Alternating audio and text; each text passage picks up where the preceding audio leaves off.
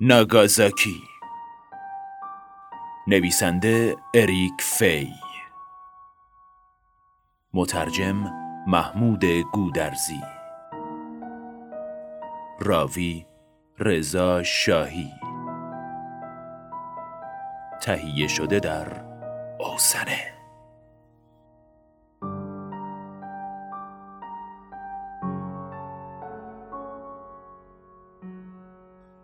بخش هفتم یک سال مهمان ناخوانده تعجب می کرد که می‌دید غذاها از آشپزخانهش ناپدید می شوند. مرد پنجاه ساله ای مجرد در محله های جنوبی دوربینی نصب کرد و متوجه شد زنی ناشناس در قیاب او در خانهش پرسه می‌زند. صاحب خانه از محل کارش خانهش را زیر نظر گرفت و زن غریبه را به دام انداخت و با این تصور که زن سارق است پلیس را خبر کرد. ماموران پلیس زنی را بازداشت کردند که در کمد بلا استفاده مستقر شده و در آن زیراندازی پهن کرده و مقداری لوازم گذاشته بود. توجیه این زن بیکار 58 ساله این بود. جایی برای زندگی نداشتم. به گفته پلیس این زن بیش از یک سال به صورت مخفیانه در آنجا زیسته و فقط گاهی به دو آپارتمان دیگری که برخی اوقات به صورت ناشناس در آنها میماند نقل مکان کرده بود. روزنامه نگازاکی شیمبون را که هرگز نمی‌خرم زمین گذاشتم. همکارانی که از وجود این مقاله مطلعم کرده بودند همگی مرا مورد لطف و احترام قرار می‌دادند.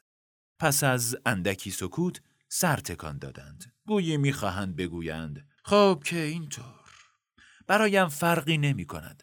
دوست داشتم قبل از مرور این چند خط به آنها بگویم اتفاقی در زندگیم افتاده و تمام شده است ختم ماجرا خب هیچ چیز خاتمه پیدا نکرده بود و ماجرا تازه شروع شده بود ولی نخواستم چیزی بروز دهم به پرسش هایشان پاسخ می دادم و نقش دوگانه قربانی و ستاره زودگذر را بازی می کردم.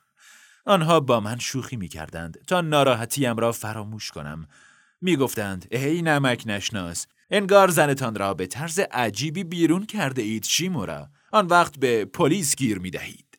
به گوینده این حرف لبخندی زدم اما نزیاد تا تشویق نشود به این روال ادامه دهد و کار دوباره شروع شد. طوفانی در توده های مرتوب آنجا در بالای دریای چین متولد شده و احتمالش زیاد است که ما هم به زودی از آن بهره ببریم.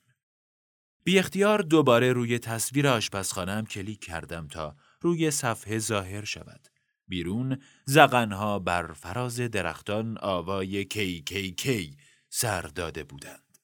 هرگز به صدایشان عادت نکردم. همینطور به پروازشان. نمی شود فهمید این کیکی ها خسمانه است یا نشانه حمله شیرجهی یا برای آنها تنها حکم یک ترانه نگهبانی را دارد. در طول روز همکاران به تمسخرم ادامه دادند اما به شیوهی دوستانه تا اینکه کوتاه آمدم و پذیرفتم بعد از کار همراهشان به بار بروم. گفتند حالا که مجرد شدید چند لیوان آبجو تسلیحتان می دهد شیمورا. کارکنان شیفت شب که به جای من آمدند همراه همکارانم رفتم. معمن آنها مغازه کوچکی در مرکز خرید هامانوماچی بود. پشت پیشخان فقط پنج تا جا بود نه بیشتر و لابد این را می دانستند چون پنج نفر بودیم. به رغم تعارفاتشان هرگز همراهشان نرفته بودم آنجا. رهبر گروه کوچکمان لیوانش را به افتخارم بالا برد و با لبخندی که چشمهایش را تنگ می کرد فریاد زد. بالاخره رسیدیم. بالاخره از این لبخندها و نگاههایی که به من میانداخت دست می‌کشید. نیاز به مهار آروغی از این سرخوشی بیرونش آورد و بعد نوشیدیم. من خیلی کم مشروب می‌خورم و تنها می‌خورم. از آنجا که تمام سال تنها هستم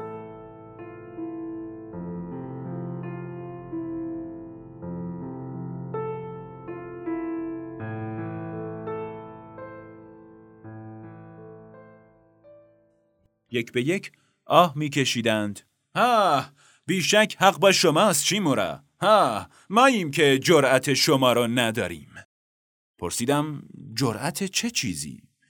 جرأت بیرون انداختن زنهامان را و باز به نوشیدن خارج از عرفمان در این توریزبار که تنگتر از واگن حمل چهار پا بود ادامه دادیم.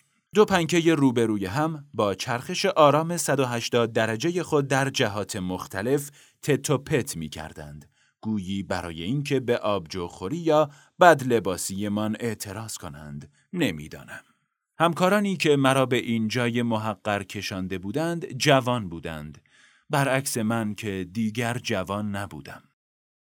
سر به سر زنی میگذاشتند که می‌گفتند صاحب میخانه است. زنی پر چین و چروک به اسم ماچیکو که بیوقفه لبخند می‌زد و عجیبان که لچکی به موهایش بسته بود که برایش گوشهای خرگوشی درست می‌کرد.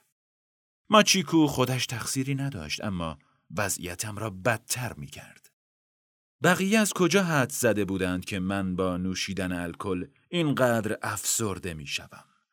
هر جرعه فاصله ام را با آنها که تنین قهقهشان بلند و بلندتر می‌شد و برخی لحظات صدای موسیقی پس زمینه را کامل می پوشانید بیشتر می کرد. یوکیو که از همه من پر حرف تر بود شروع کرد به نقل قصه واقعی که از رادیو شنیده بود. صبح روز ششم اوت 1945 مرد تاجری که شب قبل رسیده در یکی از هتل‌های هیروشیما بیدار می شود. او به طرز معجزه‌آسایی از انفجاری که چند دقیقه بعد شهر را نابود می کند جان سالم به در می برد اما دچار ضربه روحی شدیدی می شود. هر طور شده خودش را به خانهش در ناگازاکی میرساند. پس فردای روزی که برمیگردد یعنی روز نهم باد بمب دوم او را به سوی دیگر اتاقش پرت می کند. خب این تاجر امروز در 93 سالگی هنوز سرحال و قبراغ است. حتی اخیرا خسارت و مزایا نیز دریافت کرده است زیرا تنها فرد شناخته شده است که ظرف چند روز در معرض دو انفجار اتمی قرار گرفته است زدند زیر خنده به این فکر کردم که مردک بینوا می توانست با این مبلغ یک ربات چند کاره برای خودش بخرد تا در سالها یا ماههای آخر از او پرستاری کند. با شنیدن قصه مرد دو بمبی مدت زیادی آنقدر که لازم بود لبخند زدم. سپس برخواستم و به بهانه سن و سال رفتم. من به خوبی شما جوانها تحمل الکل را ندارم. فردا هم دوباره کار شروع می شود. پرده را کنار زدم و با غم و قصه روانه خانه شدم. تابلوی قرمز مایل به نارنجی توریزبار همچنان پشت سرم چشمک می‌زد و آخرین آهنگی که از آن مکان بیرون می آمد و ترجیعی آشنا برای تمام هم نسلان من بود تا درون منزل بدرقه هم کرد. اصلا دوست نداشتم همان موقع بخوابم. می توانستم اطراف رودخانه همان جایی که چند کاباره کم و بیش مشکوک بود پرسه بزنم اما میلی به این کار نداشتم. میلم به هیچ کاری نمی کشید. دنده خلاص بود.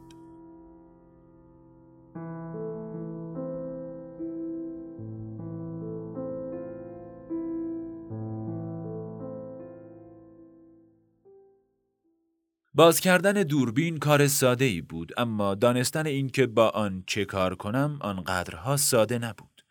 آن را دور بیاندازم می توانستم ته کشوی نگهش دارم دیگر به کسی لطمه ای نمی‌زد. آن را که در دست گرفتم با تعجب دیدم محکم دارم فشارش می دهم انگار که بخواهم لهش کنم.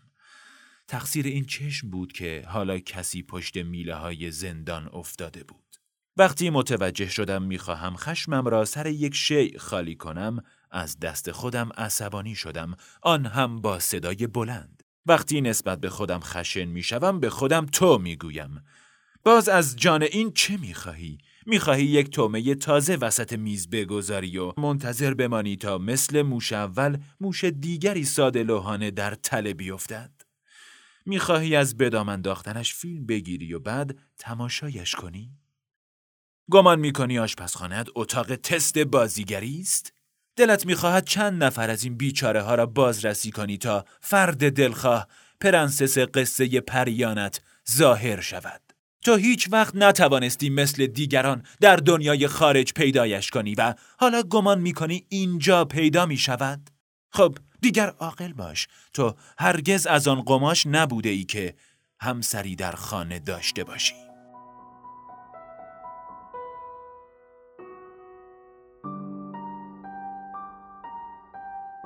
طبیعی است استفراغ حال آدم را بهتر می کند در چیزی که بیرون میاندازیم واجه هایی هست که در سر می چرخد و هضم نمی شود روی آبجوی سنگین تهمانده های غذا شناور بود. گمان می کردم یک دوش آرامم کند و بعد خستگی بر تنم چیره می شود اما اشتباه می کردم. دراز کشیده منتظر ماندم اما نمی آمد. خواب؟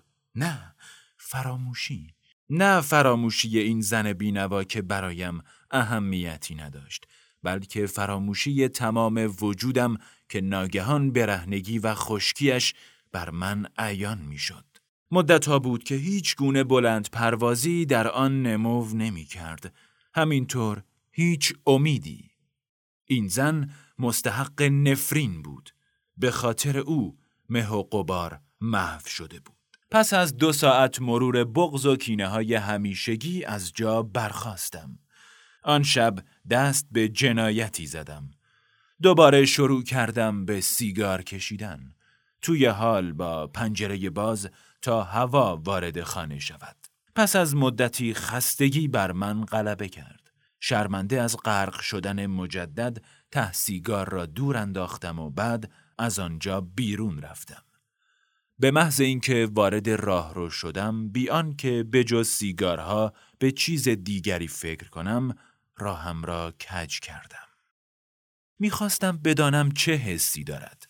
از آنجا چه صدایی شنیده می‌شد. ممکن بود چه چیزهایی از من شنیده باشد. به سختی خودم را تا طبقه بالای کمد کشاندم. آیا قبلا آکروبات بوده یا رقاص که اینقدر انعطاف داشته؟ در جایی که او آن همه شب را گذرانده بود دراز کشیدم. بدنم به زور جا می شد. گوشها و انگشت پاهایم به سر و ته این حفره تنگ و نفسگیر بر. با این حال ماندم. اتاق کوچکی بود. مانند کپسول های هتلی یا کپسول های فضایی. چطور توانسته بود این همه شب؟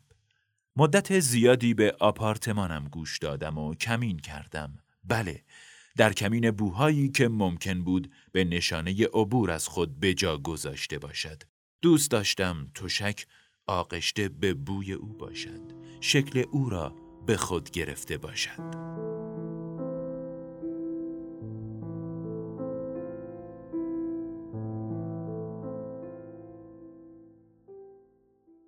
در بیرون از خانه گذشته کم کم رنگ کهنگی و زردی می گرفت.